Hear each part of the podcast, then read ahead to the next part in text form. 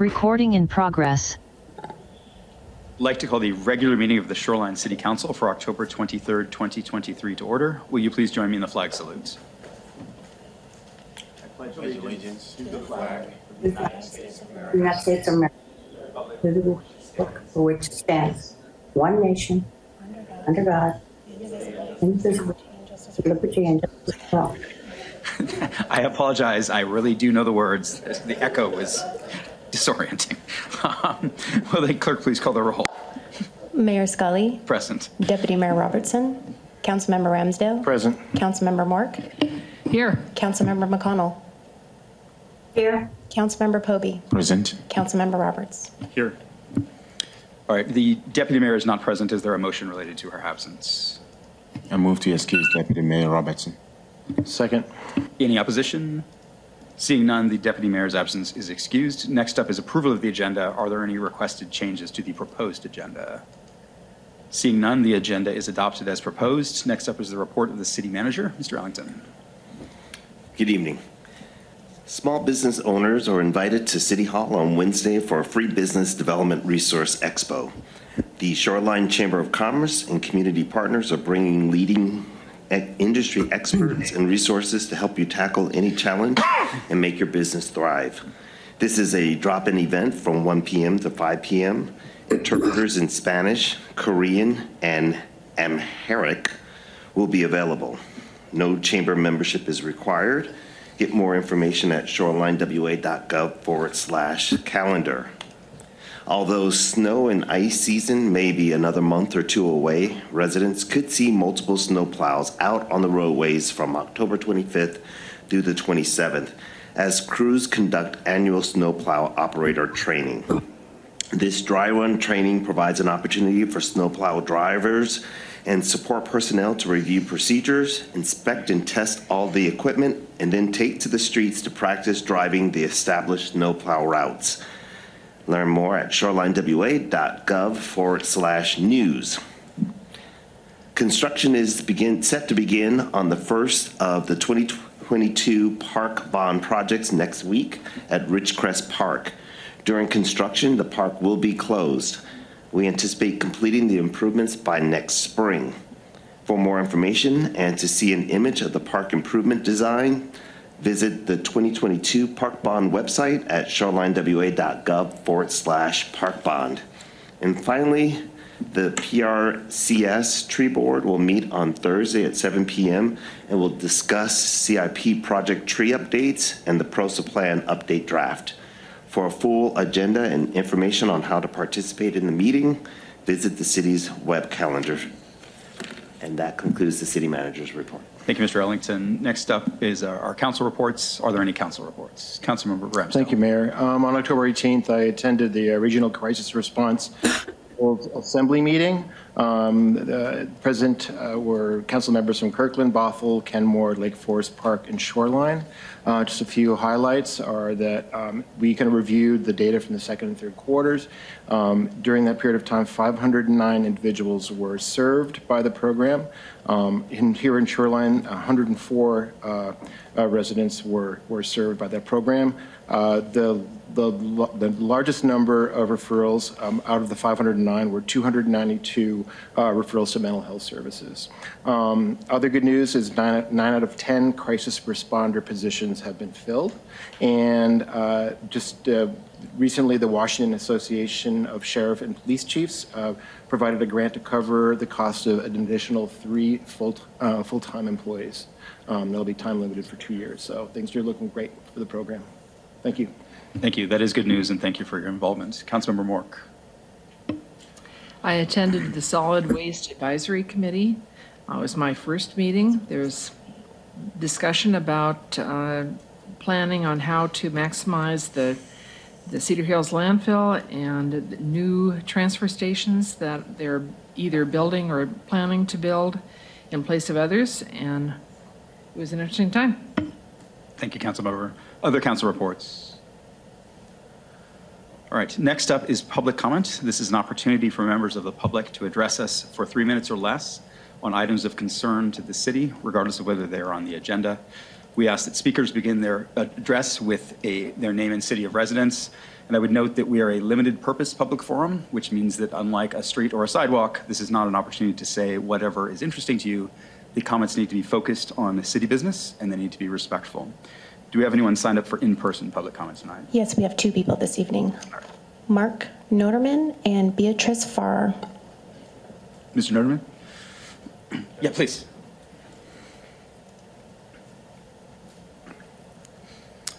Hi, my name is Mark Noterman. I'm a 26-year Shoreline resident and the co-chair of the North City Neighborhood Association. Uh, My comments are also representative of the position of the Neighborhood Association.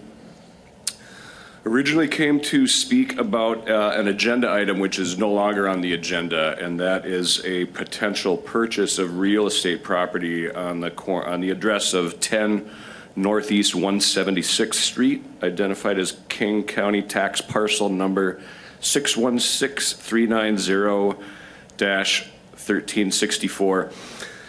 Um, The surface water proposal uh, wanted to, surface water team wanted, was interested in uh, purchase of this land for a, uh, for, for uh, emergency uh, floodwater management. And um, part of their purchase, and this, this was brought to my attention by other people in my neighborhood that are familiar with this property. Um, So when we saw that this was on the agenda, we were very interested in this. Part of their uh, purchase intent was to uh, add a lid to their facility that could be used uh, for public park space. And I'm just coming to represent the neighborhood and our interest in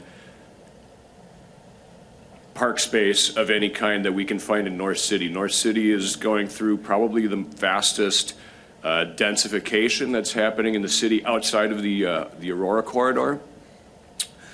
And of all the other neighborhoods, we really don't have um, a lot of functional park space close to the business district and close to the areas where the greatest density will be found.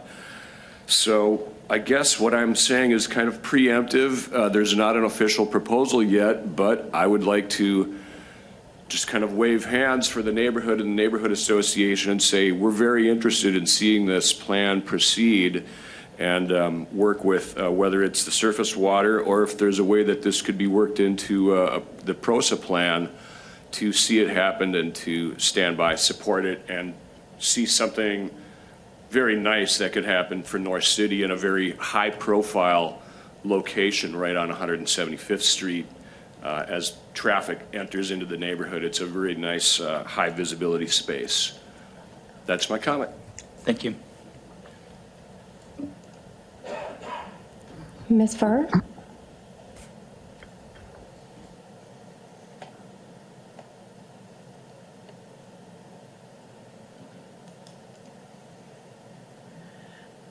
Good evening to all.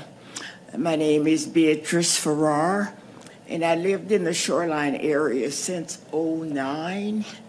And I live right off of, actually, I'm on 102nd at the Blakely. But coming from Seattle and taking 175th exit, come to Meridian, make a right turn, and on 192nd and Meridian, it is very dark. If you don't see a white picket fence there, and it's almost not seen, so that street is used a lot.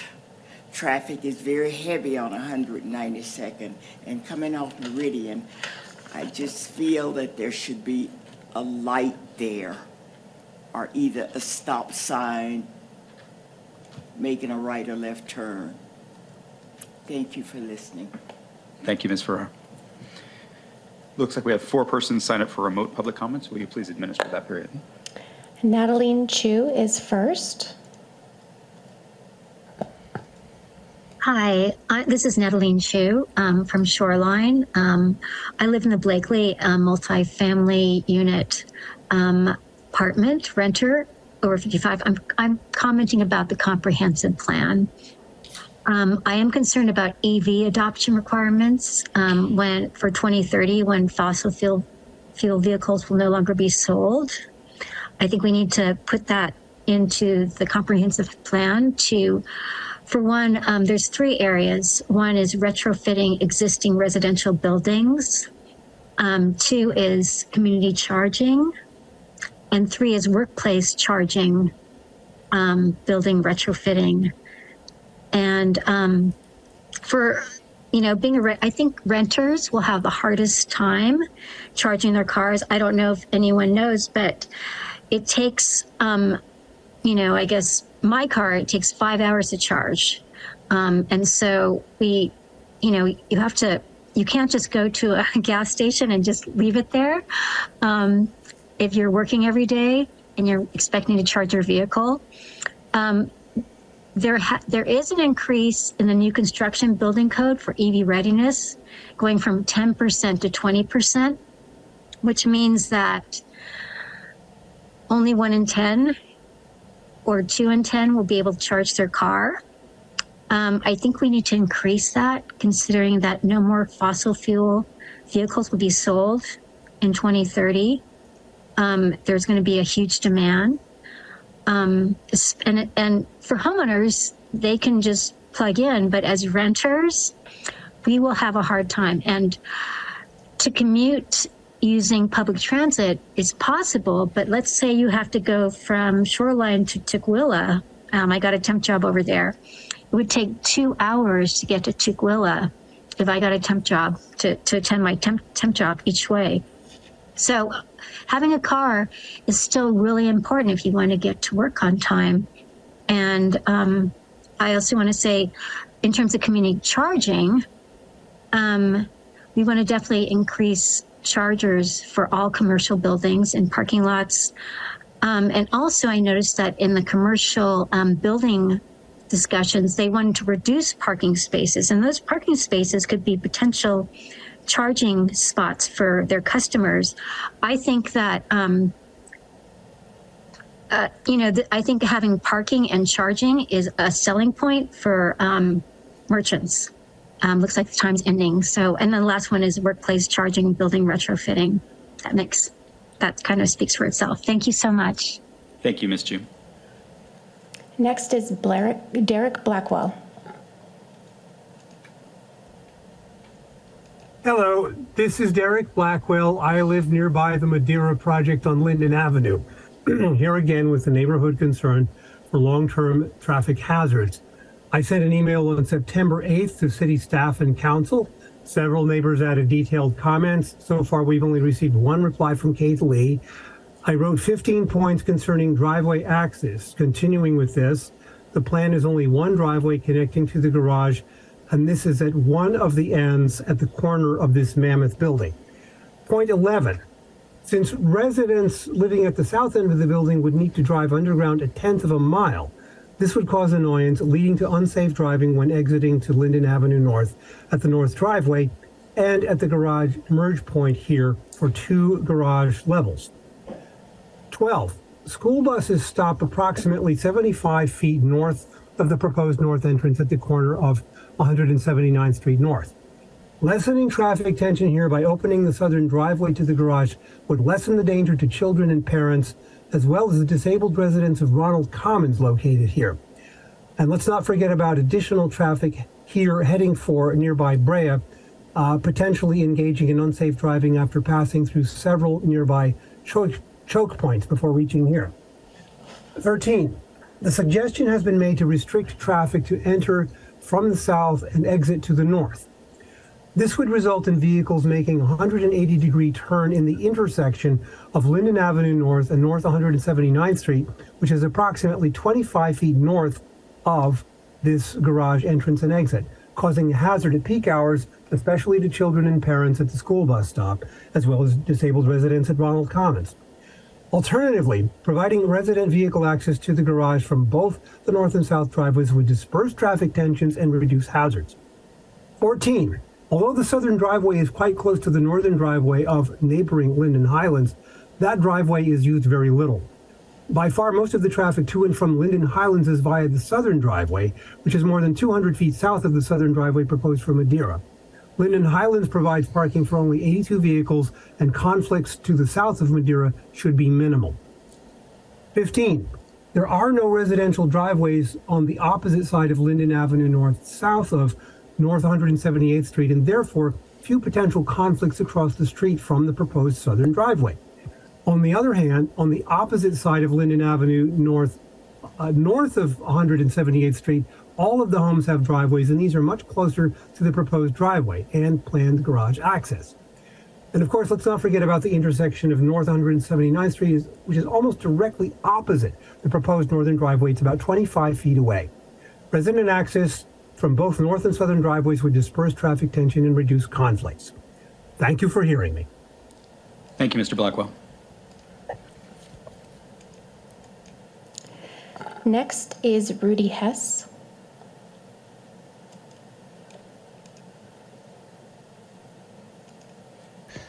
Good evening, City Council, any members of the public that may be present. Um, just checking you guys can hear me all right, correct? Yep, we can hear you whenever you're ready. Fantastic. Um, I've been a resident of Shoreline for 20 years. I've been working as a social worker in the community and neighboring communities for 15 years. Um, spent my first five years or so working with um, less privileged children, to phrase it that way. And lately, for the last 10 years, I've been working with the unhoused. And I would like to see the city council, and not just here in Shoreline, but ideally in other communities, but I understand that we're only under the purview of Shoreline here, take more direct action to help these unhoused people. Um, right now, what the city is doing and the available resources that we have are not working out. We have so and so many beds available within our community and neighboring areas, and it's just not enough. I, I go on walks with my wife and my two children daily, and I'm seeing just over the last five years specifically for myself personally a large influx and increase in these unhoused people. And I just think that the city is managing this situation incorrectly. I'm not saying we need to go and buy public housing. We don't need to build affordable housing. That's actually the wrong thing to do, as per many studies. I mean, I can cite three studies in 2017 alone by the USD uh, Department for Housing, and it just we need to take a proactive approach, and we need to start busing these niggers and Mexicans south of the Stop, border or north. stop, delete. Shut them off, please. All right, Next speaker, please.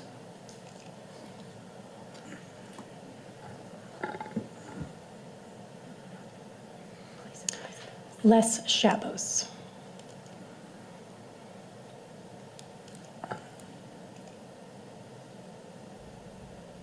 Hello, how are we doing tonight?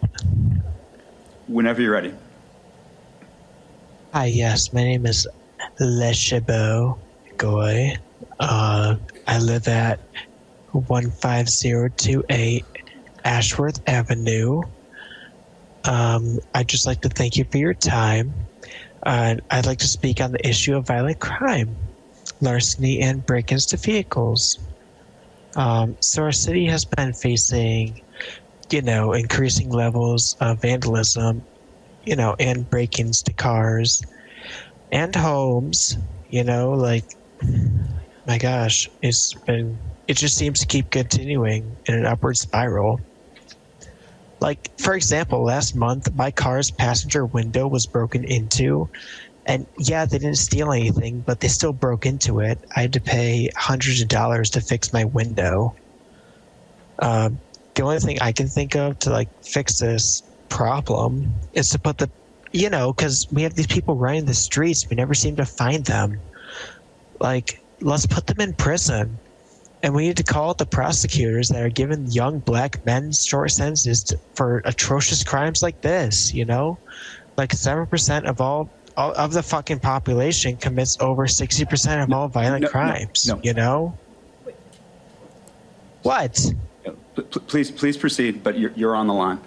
I'm sorry. I'm sorry. I did not mean to cuss there. I'm sorry. I'm a cusser. Um, listen, so, you know, when I go to the grocery store, I'm not scared of getting stabbed in the back by a Jew because they already stabbed me in the back. Okay, that's You know, it. I'm sc- That's it. That's enough. Next speaker. Uh, do we have anybody else? No one who is pre-registered. Okay, thank you. That concludes public comments. Next up is action item 8A, which is action on resolution number 514, suspension of the 2024 comprehensive plan amendment docket. This is an action item that has not been on our council agenda before, so we're going to have a public hearing specific to this item. We're going to do the staff presentation first, and then there will be an opportunity for public comment on this item only.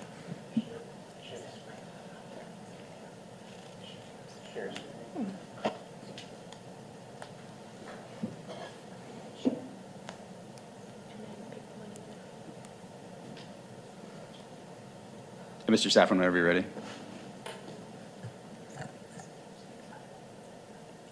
Thank you, Mayor and Council. We'll do that. Yeah, we'll, we'll get it after this, sorry.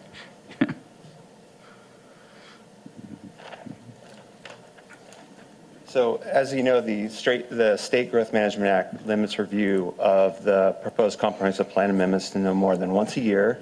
Uh, The GMA mandates that the city create a docket, which was a list of potential amendments that are considered in this once-a-year process. Uh, The docket is simply a list of potential amendments submitted by staff and members of the public um, to be studied that year. Um, Staff is requesting that council suspend any privately initiated amendments for the 2024 docket through uh, this resolution, 514, and instead have staff direct any requests or amendments um, to the comprehensive plan goals, policies, or any proposed map changes through the uh, major update of the comprehensive plan. Um, Staff is continuing to reach out to the community through this um, major update uh, process and have uh, many avenues for the public to make these um, comprehensive plan changes, including some past events um, that staff has um, created the Shoreline 2044 website that has um, where the members of public can submit comments to us. We've had a first online open house and survey to um, reach out about the city's vision. Um, we've reached out to community consultants and presented at the City Learn event. And then um, upcoming events is holding EIS scoping and a in-person open house here at City Hall. Um, second, online open house and survey. Uh, we will have targeted outreach going forward on specific topics, and and to continually outreach um, with the public going forward um, to, to update the comprehensive plan.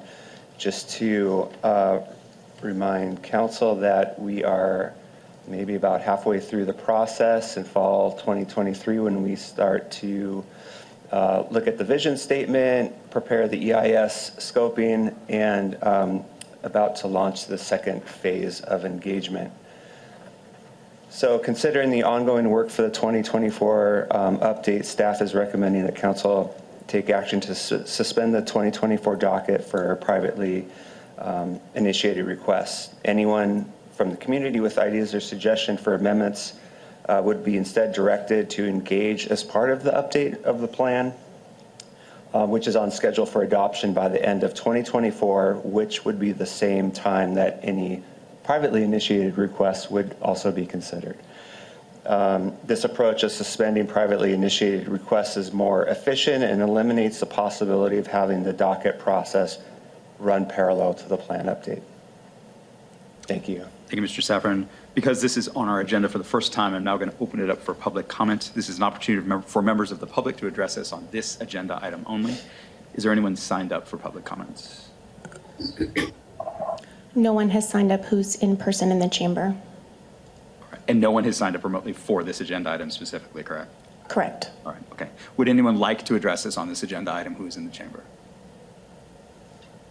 Okay, seeing none, I'm going to go ahead and close the public hearing. Now is an opportunity uh, for, we generally start with a motion. Is there a motion related to this agenda item? Councilmember Pobee. I'm- I move for the approval um, to suspend the 2024 docket for privately initiated amendments as proposed. Uh, I second it for the purpose of discussion. All right. Councilmember, would you like to speak to your motion? Uh, Thank you, Mayor. Um, I read the report, and even though I might have questions, but I'm looking at the efficiency and the effectiveness of uh, staff uh, making such a recommendation, and um, upon reading the uh, extensive report, I was moved to agree to some extent. So I think it's a great uh, idea. Thank you. Other questions or comments? Yeah, go. Can you do your, yeah. Is now the time that we could ask Mr. Szafran? a Yeah, question? definitely, yeah. Um, Mr. Szafran, uh, we have heard complaints before that people feel that uh, they have different ideas than staff and feel that their only mechanism is to use the privately initiated, initiated amendment. Uh, How would that work under these conditions? So if someone had a different view, uh, what kind of assurance could they have that uh, it would be considered?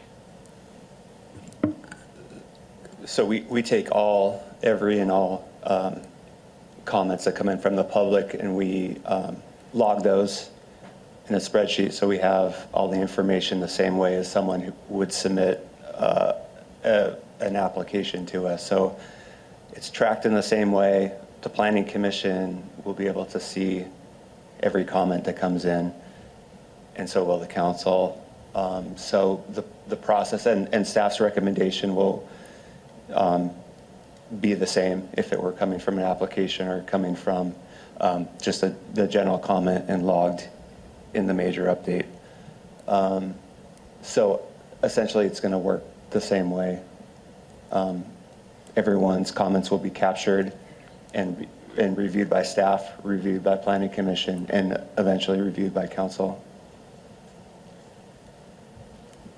Other questions or comments? Yeah, if just Yeah, go. con- yeah, just, just continue briefly. Uh, So I completely agree on the efficiency uh, comment that Councilmember Pobee made.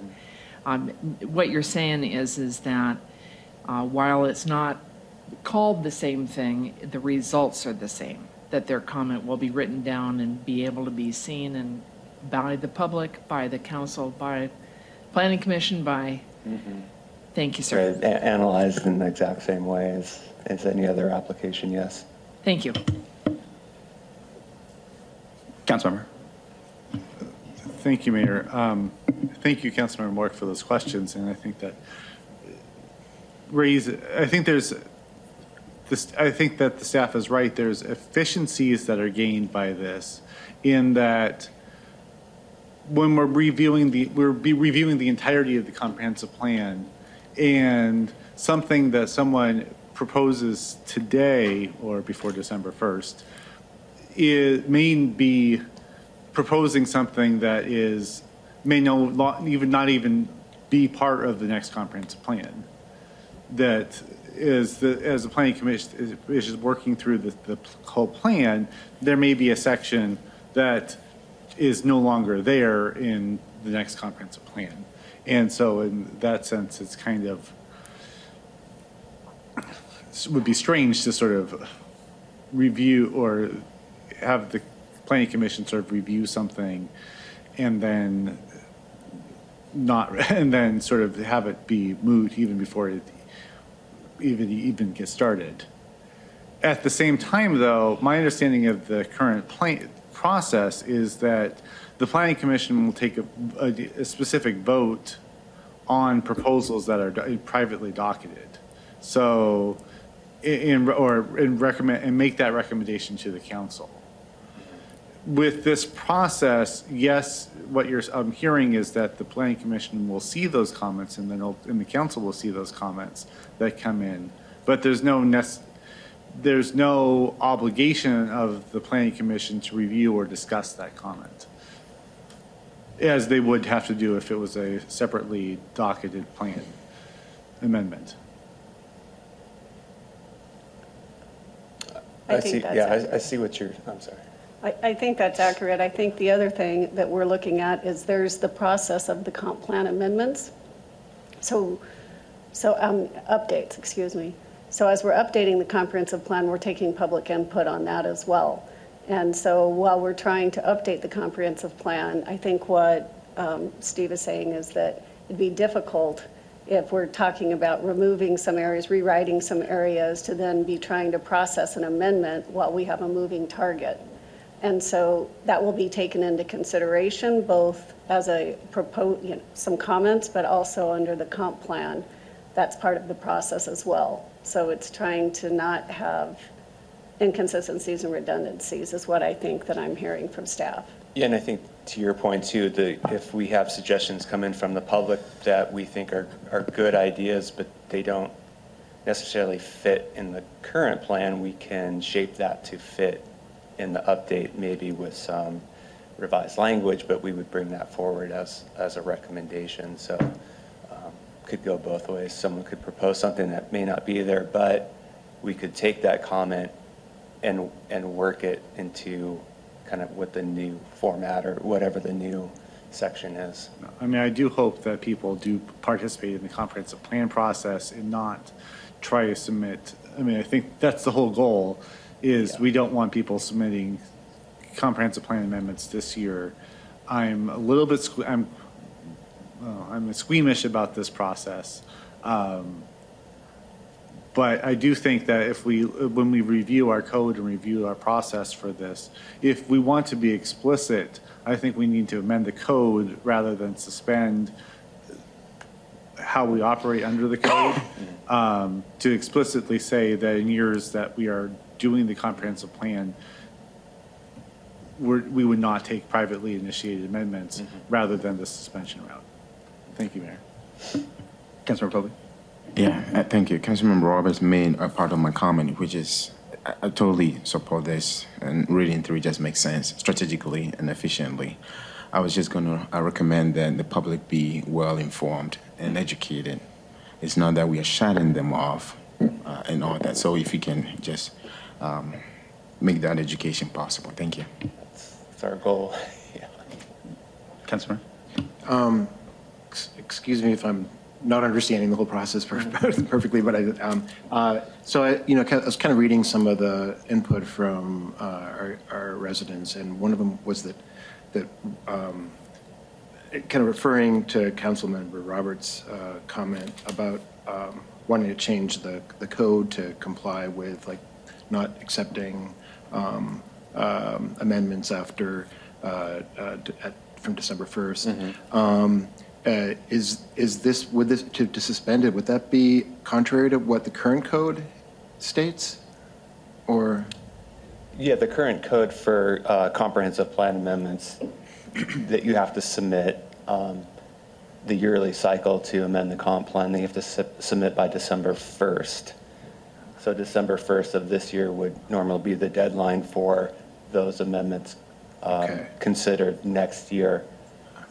But So we're just we're moving doing we're the moving comp up- plan update now, so instead of having privately initiated amendments come in, we'd rather have those comments come in and logged uh, under the up, major update so we can evaluate all the comments at one time. so you're essentially moving up the, moving up the um, deadline to be able to, um, um, as you're, because I think, we're- I think, uh, that- talking about a moving target, you know, not, you know, Yeah, really, this- amendments come in, yeah. and you- you're, it makes that process di- more difficult, and I understand the efficiency part. Mm-hmm. One thing I am kind of concerned about is just the optics of it.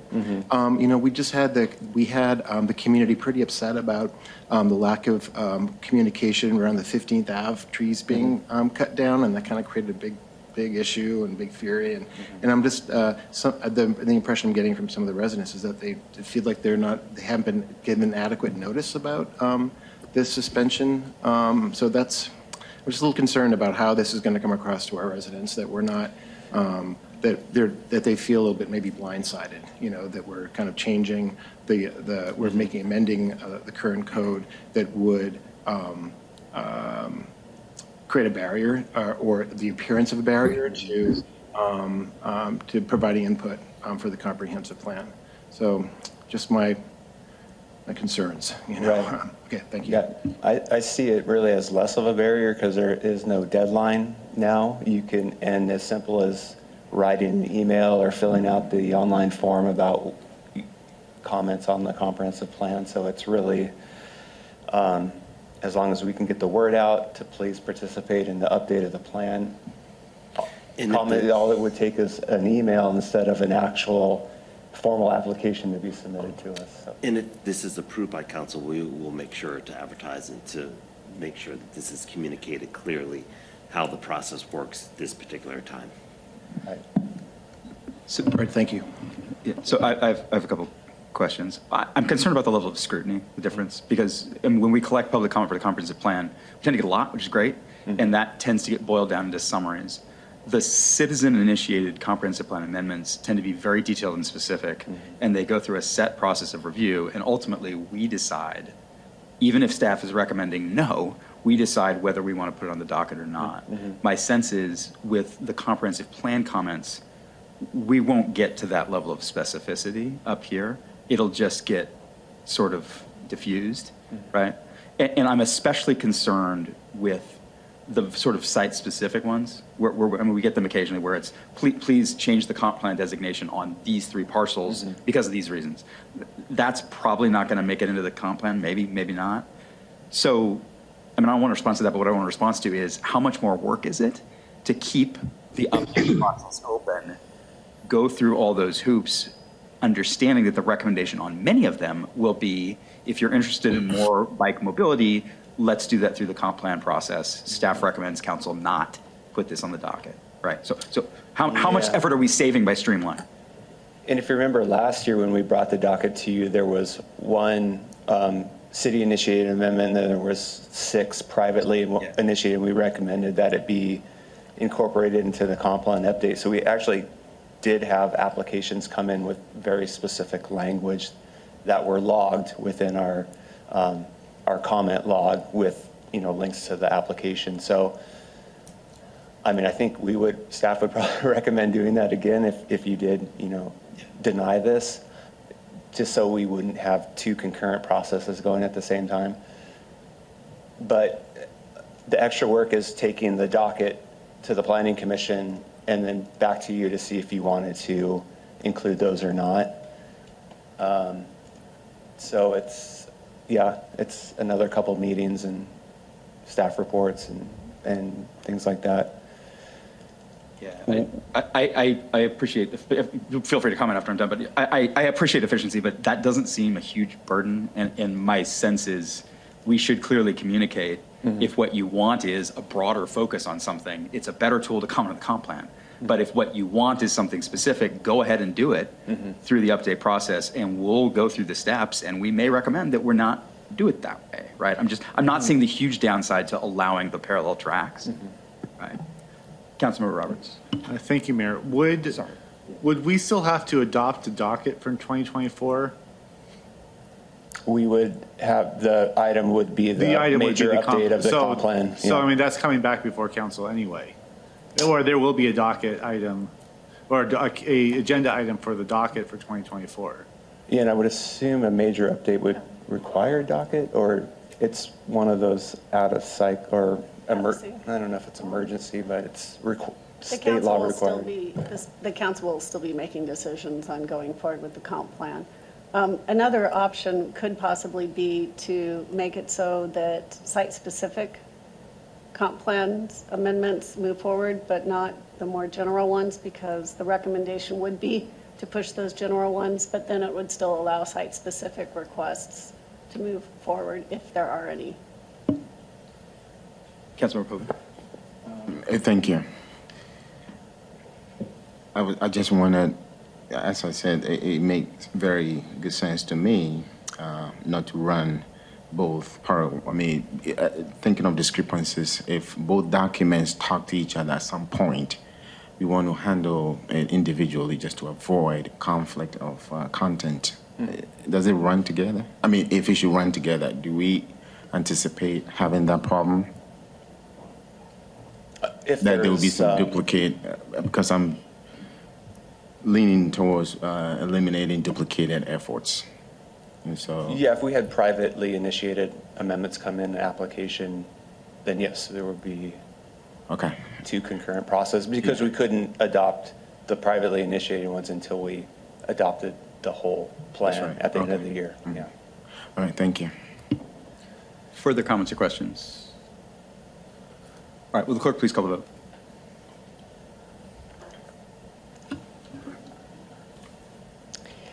Councilmember Roberts. No. Councilmember Pobee. Aye. Councilmember McConnell. Aye. Councilmember Mork. No. Councilmember Ramsdell. No. Mayor Scully. No. All right, the amendment, or sorry, the, the motion fails four to two. Next up is the consent calendar. Uh, I'm sorry, go ahead. Yeah. My, my apologies. Um, What Ms. King suggested on splitting it, where you have the site-specific, what, when is the time to talk about that, or is that time past? Um, That should have been, if we're following Robert's rules, which Okay. it's a guideline, so we don't have to, would have been to amend the motion to have a separate thing. If you want to make a, a separate motion afterwards, unless there's a major objection from the council, I don't see a problem with that. Uh, So uh, what exactly would I say, Ms. King? Yeah.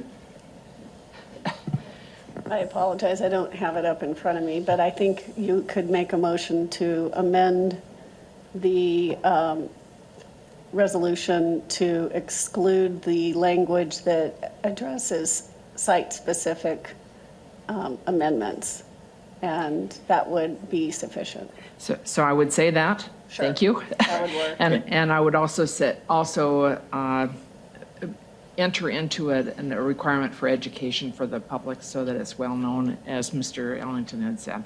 So that's my motion. Thank you. All right, Ms. Simulcik Smith, is that sufficient? So the, the motion to adopt the resolution was just voted down? Yeah. So this, this is a new motion, it's on the same action item, but it's a separate motion To adopt the resolution as amended? To adopt a resolution based upon the former one with different language, yeah. Okay. Yeah, I mean, but, but my- my question more was, was what that discussion clear enough for you to get something on paper? Yes. Okay, all right. Is there a second? Second. Uh, would you like to speak to your motion? I- m- Mayor, I agree with you that the, the very site-specific ones may get lost in the shuffle, and this would give people an opportunity to put in something very site-specific without taking as much staff time, hopefully, and with the bigger ideas being discussed as part of the bigger idea concept. This is all being based on the education that the city will do so that people know where to, that there is still an opportunity for site-specific, and this is where you go with the general thing. Any other questions or comments?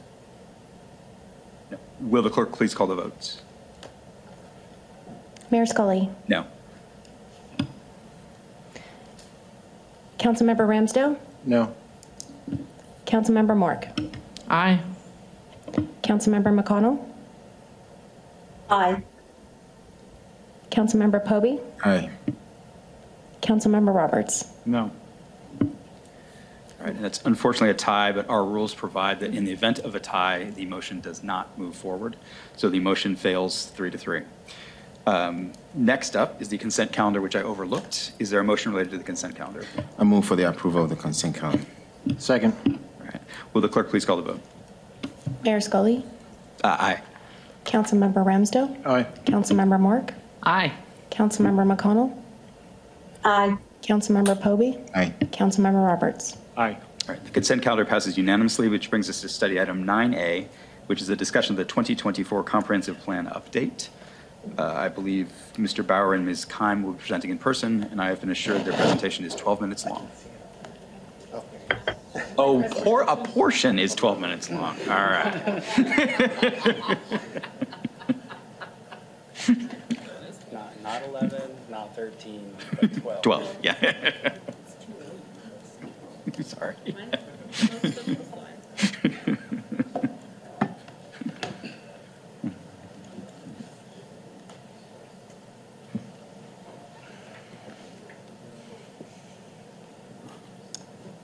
All right, well, I'll kick us off here. So we're excited to be in front of the council this evening to share with you all the work we've been doing and everything that's been going on the last several months since the comprehensive plan update was last before the council.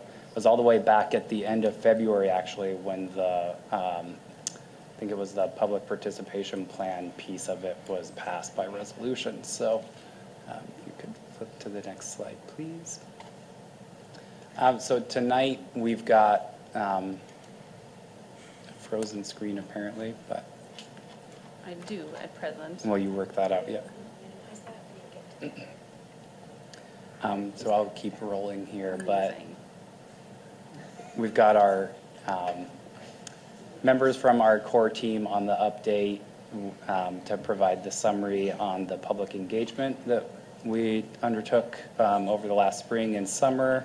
And then we'll share with you the options for the updated comp plan vision statement and then present the findings from the racial equity analysis and then lay out the next phase of engagement that we'll be undertaking here in the coming weeks. So real quickly, and Steve just spoke to this a couple of minutes ago, but the phase one of the engagement um, is detailed. It- We have the entire summary uh, in your packet for this evening. But really, it was about educating the community what the comprehensive plan is. That's sort of a big and difficult topic to explain, we're finding, um, to people to really fully grasp and understand what that is. And then also to let folks know that we're updating it and how to get involved. And so all that feedback we collected during that first phase was really about checking in with the community on the vision and looking for opportunities and ways to incorporate that feedback to refine it. And so uh, this phase primarily consisted of an online open house that was up for about five weeks. Uh, we were also at several different tabling or tabling at several different community events all through the spring and summer. Um, and I think we even had at least one or maybe two in September. So um, just kind of wrapping that up. Um, and then we also conducted interviews with community-based organizations um, and held a virtual public meeting with a, a focus on the middle housing component of the work that we're doing. Um, and so much of this input uh, has been used to be um, developing the different alternatives for the vision statement, which Steve will talk more about now. All right, thank you. So to update the vision statement, staff started with the current vision that was drafted in 2012. Uh, When, when asked about the vision established as part of that plan, 85% of the online open house participants agreed that the vision is still relevant. Um, Though out of those people, there was a majority of respondents who felt that more needed to be added to the vision. So several themes reflecting uh, the, the respondents' uh, values, priorities, and concerns consistently appeared in the survey questions, write-in responses, and in the idea walls submissions. Uh, those um, generally fell in the categories of housing, safety, nature, and the structure or feel of the community. Um, so although several open house survey respondents indicated that they did not have any challenges with housing, the cost of housing and affordability were clearly primary concerns. This came across in multiple responses about the ability to purchase or rent, uh, especially with those are middle or lower incomes, as well as the financial capacity to remain in homeownership. Uh, respondents expressed concern about the ability to age in place and the risk of displacement if they couldn't remain in their current homes. Um, some other recurring themes about housing had to do with housing diversity and more availability of smaller scale housing options, though many respondents expressed a preference for living in smaller homes, um, single family homes. Proximity to amenities and services, including housing located near parks, transit, shopping, and safe and walkable access. Um, so safety, um, mentions of safety appeared across multiple questions. The term was used to characterize personal safety and community safety. Respondents emphasized the importance of an individual's sense of safety as it relates to perceptions of crime and blight in the city, as well as safety as it relates to mobility and accessibility for people walking or bicycling. Um, moving on to um, nature, respondents indicated that they place a high value on green space, nature, tree canopy, and sustainability. This came across as concerns for maintaining and protecting the city's existing green spaces and tree canopy, uh, valuing and being able to access or live near parks and natural areas, and supporting the development of housing with sustainability features and renewable energies. Um, moving on. So the structure or feel of the community. Um, so there was a majority of online open house responses who felt um, that needed um, and couldn't really get what feel really was other than a lot of uh, comments about schools, community programs, and cultural activities, which then leads to the next slide, which um, the, from the information collected from the public, um, staff and our consultants drafted three uh, vision alternatives for consideration. Uh, the, ultimately, the object is to develop alternatives to share with the public as part of phase two engagement and use the feedback to further refine this vision uh, going forward. So uh, in your staff report, vision alternative one is just a slightly modified version of the existing vision statement created in 2012. Uh, vision alternatives two and three really reflect comments made in the last round of, of public engagement and include updated themes of inclusion, climate, uh, connect, connectivity, while also cutting way back on the amount of language and making the vision a true statement. So um, I'm not going to read through these, but looking at uh, vision alternative two, um, this one really leans more towards um, shoreline as a place and the environment. Um, as we read alternative two, um, we can think of the city and the amenities, transportation options, and the environment really as prominent themes in this um, alternative. And then moving on to alternative number three, this reads um, more as a vision featuring Shoreline's residents, be it current and future residents. It begins with Shoreline being a welcome, welcoming and inclusive place for all and made for people to foster connections to the community. Um, staff presented these three alternatives to the Planning Commission at their October 5th meeting. Um, the Commission was generally in agreement for an abbreviated vision statement and recommending that uh, we look at alternatives two and three, basically take the best parts of each and create maybe a fourth alternative and and reformat it to its so it's easier to read maybe in a bulleted uh, format with topics and then language under that. Um, so that's where uh, we are with the vision.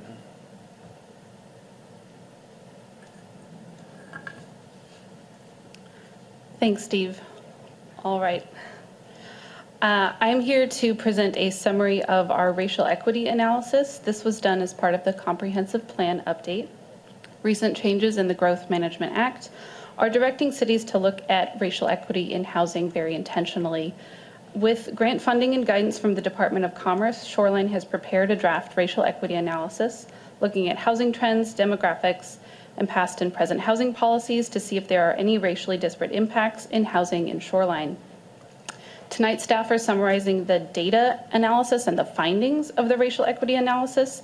We're going to just touch on policy themes, but we'll be coming back at a future date with like specific policy language. Um, but right now, it'll just be a summary of the data analysis. Wanted to start out with a definition of some terms, so we're all talking about the same stuff. Racially disparate impacts. This occurs when policies, practices, rules, or other systems result in a disproportionate effect on one or more racial groups. Intent is not required for a racially disparate impact to occur. Many policies that appear to be race neutral interact with existing inequalities and continue to perpetuate inequitable outcomes in housing opportunity and choice.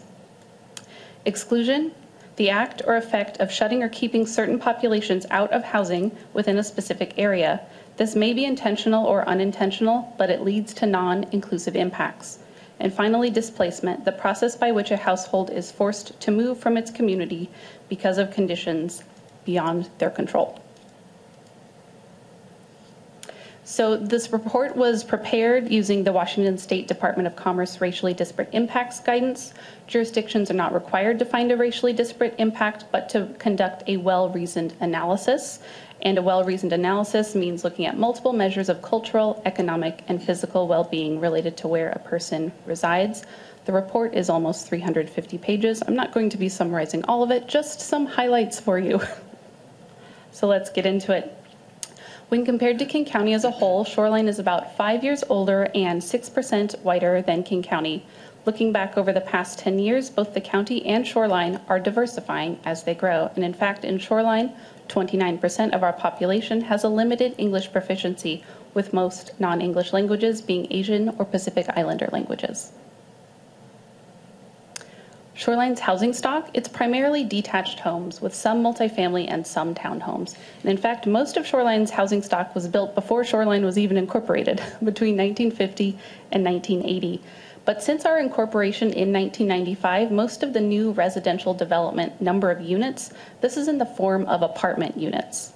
And these findings aren't all that surprising, as you see on this map here. Um, approximately 80% of the city's zoned land is zoned for low density residential. That's the areas in light yellow that you see.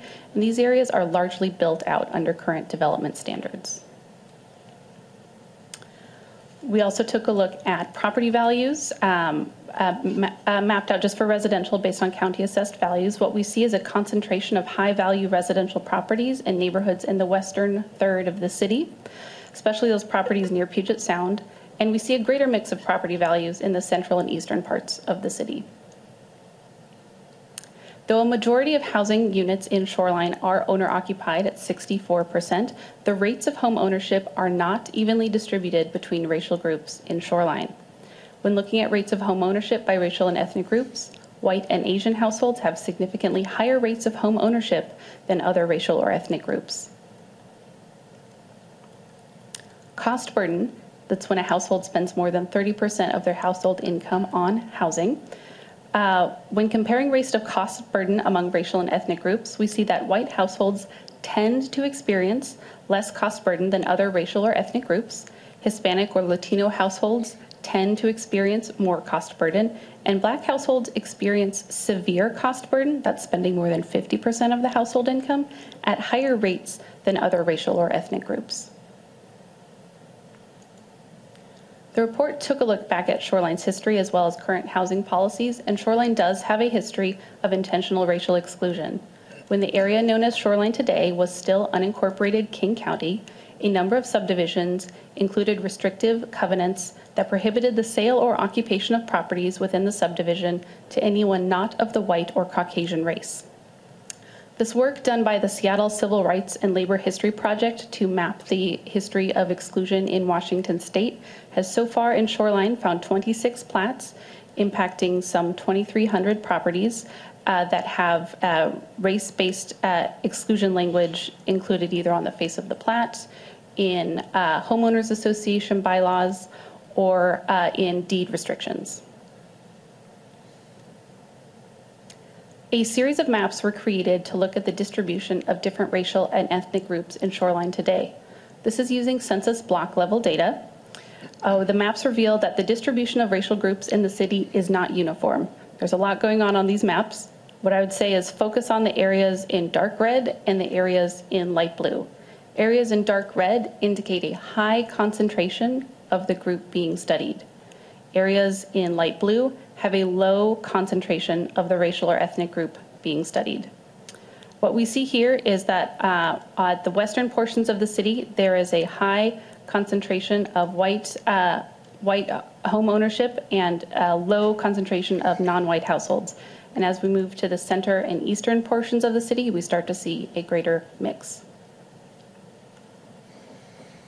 Here we see a comparison of residential property values and the distribution of BIPOC households in Shoreline.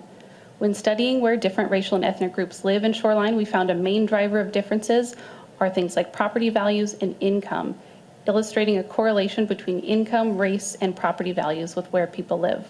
Parts of the city with higher property values are less racially diverse than parts of the city with a greater mix of property values. And here we see a comparison of the current zoning map and the distribution of BIPOC households in Shoreline. What we're seeing in this series of maps is parts of the city where zoning is more permissive, allows more of a mix of commercial, high-density residential, or mixed uses. We tend to see uh, populations are more racially and ethnically diverse. Parts, parts of the city with larger swaths of restricted low-density zoning are more racially homogenous, specifically whiter than the central and eastern parts of the city. In evaluating areas that may be at higher risk of displacement, the city prepared a multi-factor displacement risk analysis for different neighborhoods in Shoreline. Neighborhood risk factors, they were grouped into basically these four categories of multiple factors around socio-demographic, proximity to amenities, which I'd sort of think of as like a proxy for attractive to redevelopment, uh, physical displacement, and future vulnerability. These were each individually mapped and then a composite map created, which we see here. This composite map found that Echo Lake, Hillwood, and Meridian Park neighborhoods had the highest displacement risks. You'll see from the map that the areas of more uh, extreme displacement risk, they are really concentrated around Aurora, not necessarily evenly distributed amongst neighborhoods. The composite map also showed that areas with lower incomes are at higher risk of displacement, and areas that are attractive to redevelopment based on zoning or proximity to amenities also at higher risk of displacement. Uh, so in summary, the findings found that there are some racially disparate impacts in housing and shoreline. Generally, BIPOC households have lower housing outcomes, including lower rates of homeownership and greater rates of cost burden. The distribution of racial groups in the city is not uniform. We see stark differences from the western parts of the city to the central and eastern parts of the city.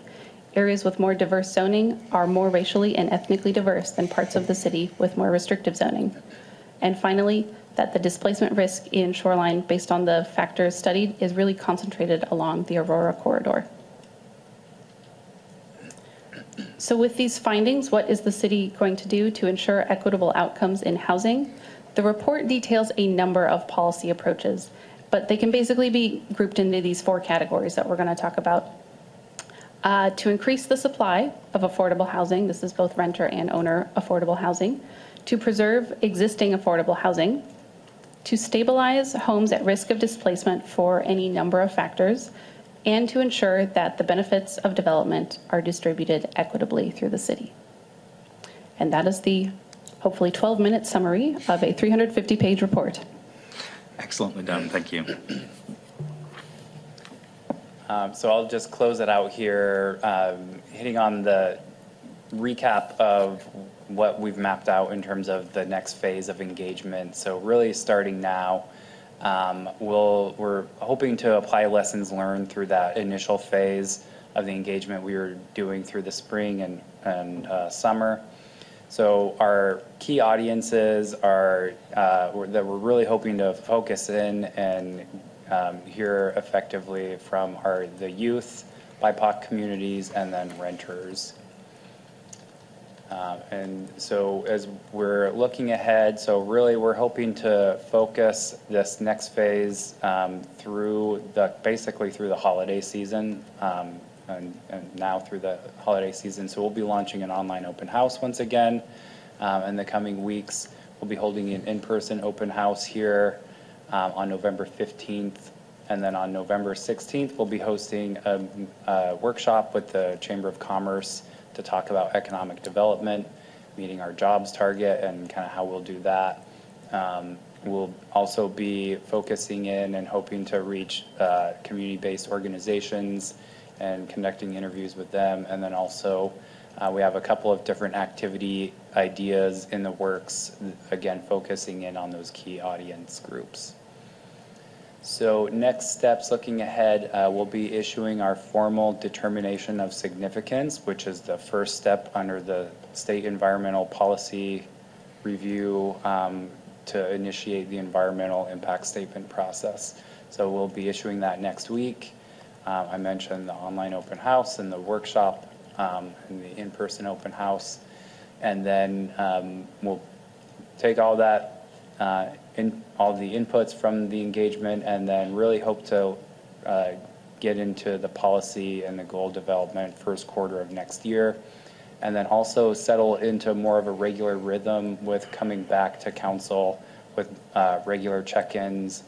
Maybe about every other month is sort of what we're tentatively thinking, so would be interested to get your thoughts and input around that, kind of how often you'd want us to come back for input and just kind of check-ins with regards to draft policies as we're developing those, um, and, and anything else that we, you know, will be studying and, and just getting your thoughts on a regular basis.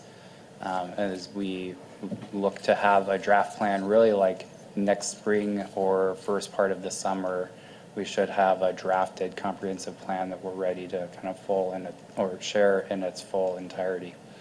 Um, So that concludes our presentation and looking to get your thoughts on the vision statement alternatives, um, any questions on the racial equity analysis, and then as we look ahead to engagement. Thank you. Thank you all very much. Questions or comments from council? Councilmember Roberts. Thank you, Mayor, and I'd like to thank the staff and everyone putting this together. I mean, it's a lot of work, and it's very valuable work to understand our community. Often we, s- it's important that we hear anecdotes of our city, and uh, it was good seeing on Facebook. I think there was a post today that talked about why do you love. Someone asked, "Why do you love Shoreline?" And sort of looking and scrolling through all the reasons why community members like this Shoreline. Uh, but we need the data. We need the sort of the data too. I mean, we know that. Uh, we need to understand how are how are the policies that impact everyone and not just through anecdotes. And so having the racial data is in equity data is so important to our work. So thank you for putting that together. Uh, I also appreciate the work on the uh, vision statements. Uh, I will say that I liked our vision statement. I mean, I think it was very clear and it, was was was quite good. And I was very proud of the, what was put together in 2012 to to get to that. Um, but one of the thing, the comments I've, one of the things I've always thought is it is long, and you can't really summarize it well, or you can't do it justice if you're talking about what's what's Shoreline's vision to someone who asks what's your vision is uh, to other, to other coll- other colleagues across the, the community across the country, and we sort of all I think we all take sort of bits and pieces of it and say this is what the vision is, but I don't think it's really possible to sort of summarize that vision statement into one word or one um, or just a couple sentences. I think that what has been done, especially, I really like alternative three, and and I like centering people in terms of the vision is really important because that's what we do. Our job is to help people, and we have an organization. We do all this great work. We do placemaking for people. We protect the environment for people um, and other creatures. But but when we sort of think about it, I mean, we need to center, sort of center by centering people. I think that really sort of says where our priorities are and what why we do this work, and that's to help people. And so I really like so I really like alternative three. I think there's some massaging that probably could be done. I think there's some elements, some people element, people oriented elements in all, uh, the second alternative that probably could be put into alternative three. And I think there's a par- couple places in alternative three that could be really put set people again put people more centered. Um, but by and large. I'm, I'm a big fan of alternative three, and I really, li- but I really like how you in this presentation put sort of. I was sort of reading them over the last few days, and it's like okay, mm, but sort of having that parentheses of how the focus really sort of crystallized sort of why I like that alternative three. So thank you, Mayor. Thank you. Councilmember Pobee. Thank you, Mayor. Uh, couldn't agree more with what Councilmember Roberts said about uh, vision number three. And to be honest, I was really relaxed mentally about look about you and the hard work. This is 30 slides, by the uh, report is about 120 plus pages.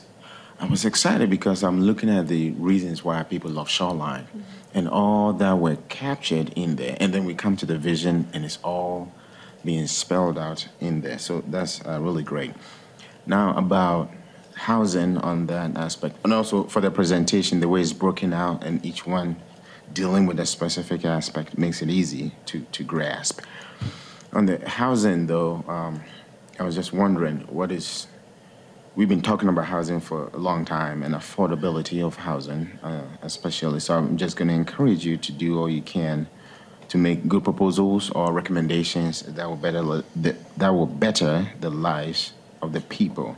And I agree with people because you know everything and almost anything we do has to be centered around uh, people.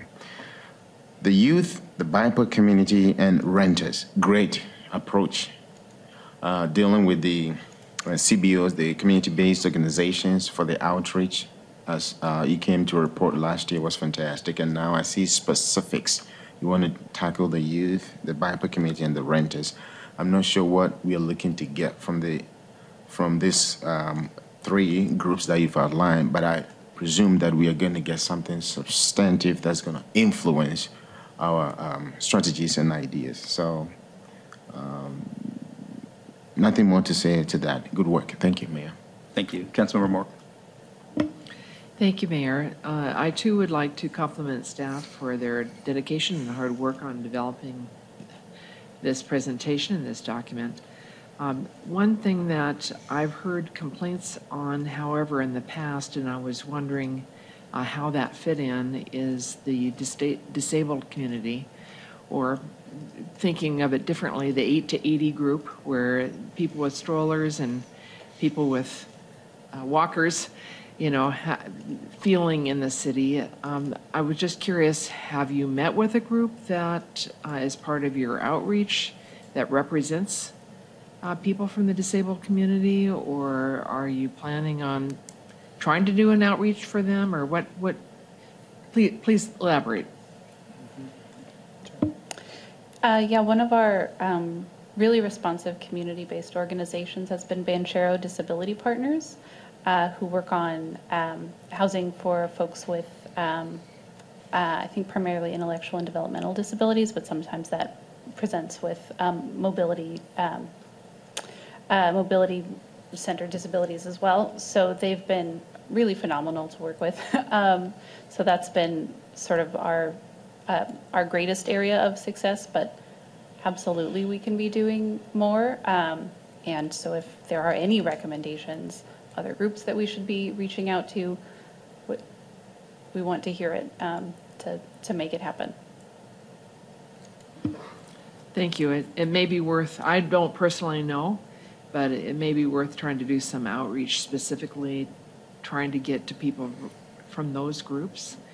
Um, you know, we're in a climate, the existential climate crisis, and I really appreciate the focus on thinking about things that we can do so our children actually have an earth to live on. And uh, I know we're part of the whole world, so it's not like Shoreline can solve it, but recognizing that and uh, taking steps to include that in our plan, I, I really appreciate. it. Thank you, Mayor. Thank you. Councilmember uh, Uh, Ramsdell. uh, Thank you, Mayor. Um, uh, Just to, I wasn't going to say anything, but then uh, Councilmember Mork just kind of sparked a thought. And um, so I worked for uh, 20 years with the Aging and Disability uh, Services, uh, Aging and Disability commu- uh, community, and there's, so I'm thinking about the AAA, uh, which is the um, Area Agency on Aging, which would be um, uh, Aging and Disability Services. Um, They're based in Seattle. They're a Seattle agency, but they cover all of King County. Um, Sound Generations is another one. It's a great one for the older older adults. Um, so ARC King County is uh, a that they you know, so you know about ARC. So uh, I think those those uh, organizations would be a great uh, uh, great organizations to touch base with. So thank you. Thank you. Thank you. Councilmember Connell, anything to add? Uh, yeah, thank you. Um, I, I do have a preference for either two or three. I found that number one was, uh, probably, uh, a little too long and, uh, I can go either way on two or three. I think you, you want, uh, the staff wants some recommendations or comments about our preference for, for the vision statement. And a combination of two and three would be, uh, great also. So, uh, uh, oh, and I love, I love charts. So, um, kind of nice to see everything really in um, areas like that. Uh, uh, probably not something that we that none of us would question, but it, it's just very important to see it uh, in those charts like that. That took a lot of work. Thank you very much. Thank you. Just a couple comments. For, for starters, thank you. This is a great presentation and a, and a great product so far. Um, I had a couple questions, but mostly I was just really impressed with the focus on racial equity, and that's obviously a starting point. But I, I do think we should be reaching out to, to the differently able community and aging and everything else. But I appreciate that we stayed focused on that one issue here. Because when it becomes 27 factors and race is one and religion's another and economic, it, we lose focus on like where the problem came from and what we might do about it. So, uh, so I'm glad this wasn't didn't include other things, and I would look forward to a similar conversation about those other things, right? Looking at looking at mobility issues and all the other issues. But the racial equity one, not surprising. I was very grateful for the little historical slide mm-hmm. because the pushback we get, or at least I get informally, is sometimes why is this government's problem? Why are you focusing so much on, on race? And the answer is because we created it, right? I mean, not, not us, but previous governments literally created it with laws. And so now trying to undo it for me says it not only has to be equal, we've got to go a little further to, to, to open the door for folks who had it shut in their face for a long time. And obviously, you know, we have a constitution that's very important and we've got to be careful we don't, you know, advantage one group. It's, it's challenging, but I appreciate that we're recognizing the numbers are wrong and that we're going to do something about it. The do something about it is the hard part.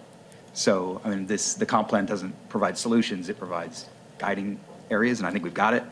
It's rubber hits the road from that here on. Um, unsurprisingly, we focused on the thing we could get at, which is the wording. You know, coming up with a program to, to equalize racial inequality. That's hard. But, so I'm going to weigh in on that one too. Um, so I, I too really liked alternative three. Um, it's so long, it's hard to read. You know, and there's a legal writing scholar who claims that anything can be expressed in 75 words or less. You can take the most complicated case, and if you boil the introduction down to 75 words, that's a winning statement. And he's, he's, a, he's a true believer in this. He just goes on and on and on. When I've seen that done, and the place I've seen it done best is the theory of change from the KCRHA, that is a powerful sentence. It really says a lot. And I read it, and I don't understand every piece of it, and I want definitions, but I'm also like, yeah, we do need to start focusing on these things. I'm not saying you have to come back with 75 words or change it at all. I mean, ultimately, I think we're okay with no matter what. But trying to encapsulate it a little bit might make it more powerful and not worrying so much about getting every little detail. So, yeah. No shortage of advice for you on, on the wordsmithing. Any other comments from council?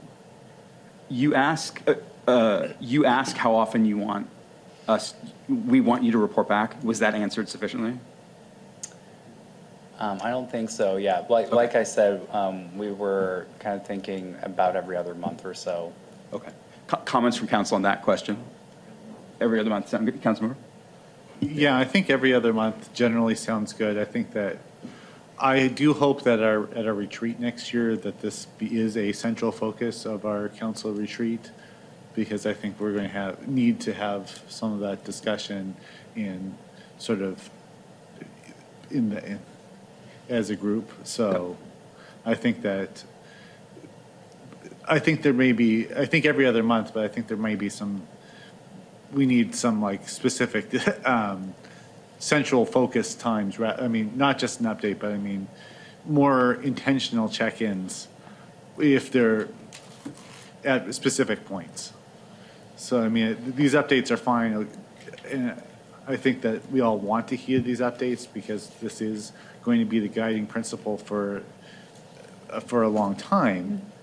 But at the same time, I think we need we need to be very intentional with what is being asked of these in these discu- in these conversations, so they're not just oh we're just checking a box. So, my two cents. Thank you, Mayor. Yeah, Sparrow? just, just in response to that, um, I, I totally hear where you're coming from. And I think the nature of these, these updates and this update tonight is really because we've been talking about vision. It's been, you know, at that really high level. And so I think, you know, as we launch into more of the substance of goals and policies and you know flagging areas for maybe new policy direction i think that's where we'll really be looking to you and it's going to be a little more focused um, so i would anticipate getting more focused as we launch into more of the substance of the plan update and the and all of that so you know. other comments from council all right. Thank you all so much, and we are adjourned.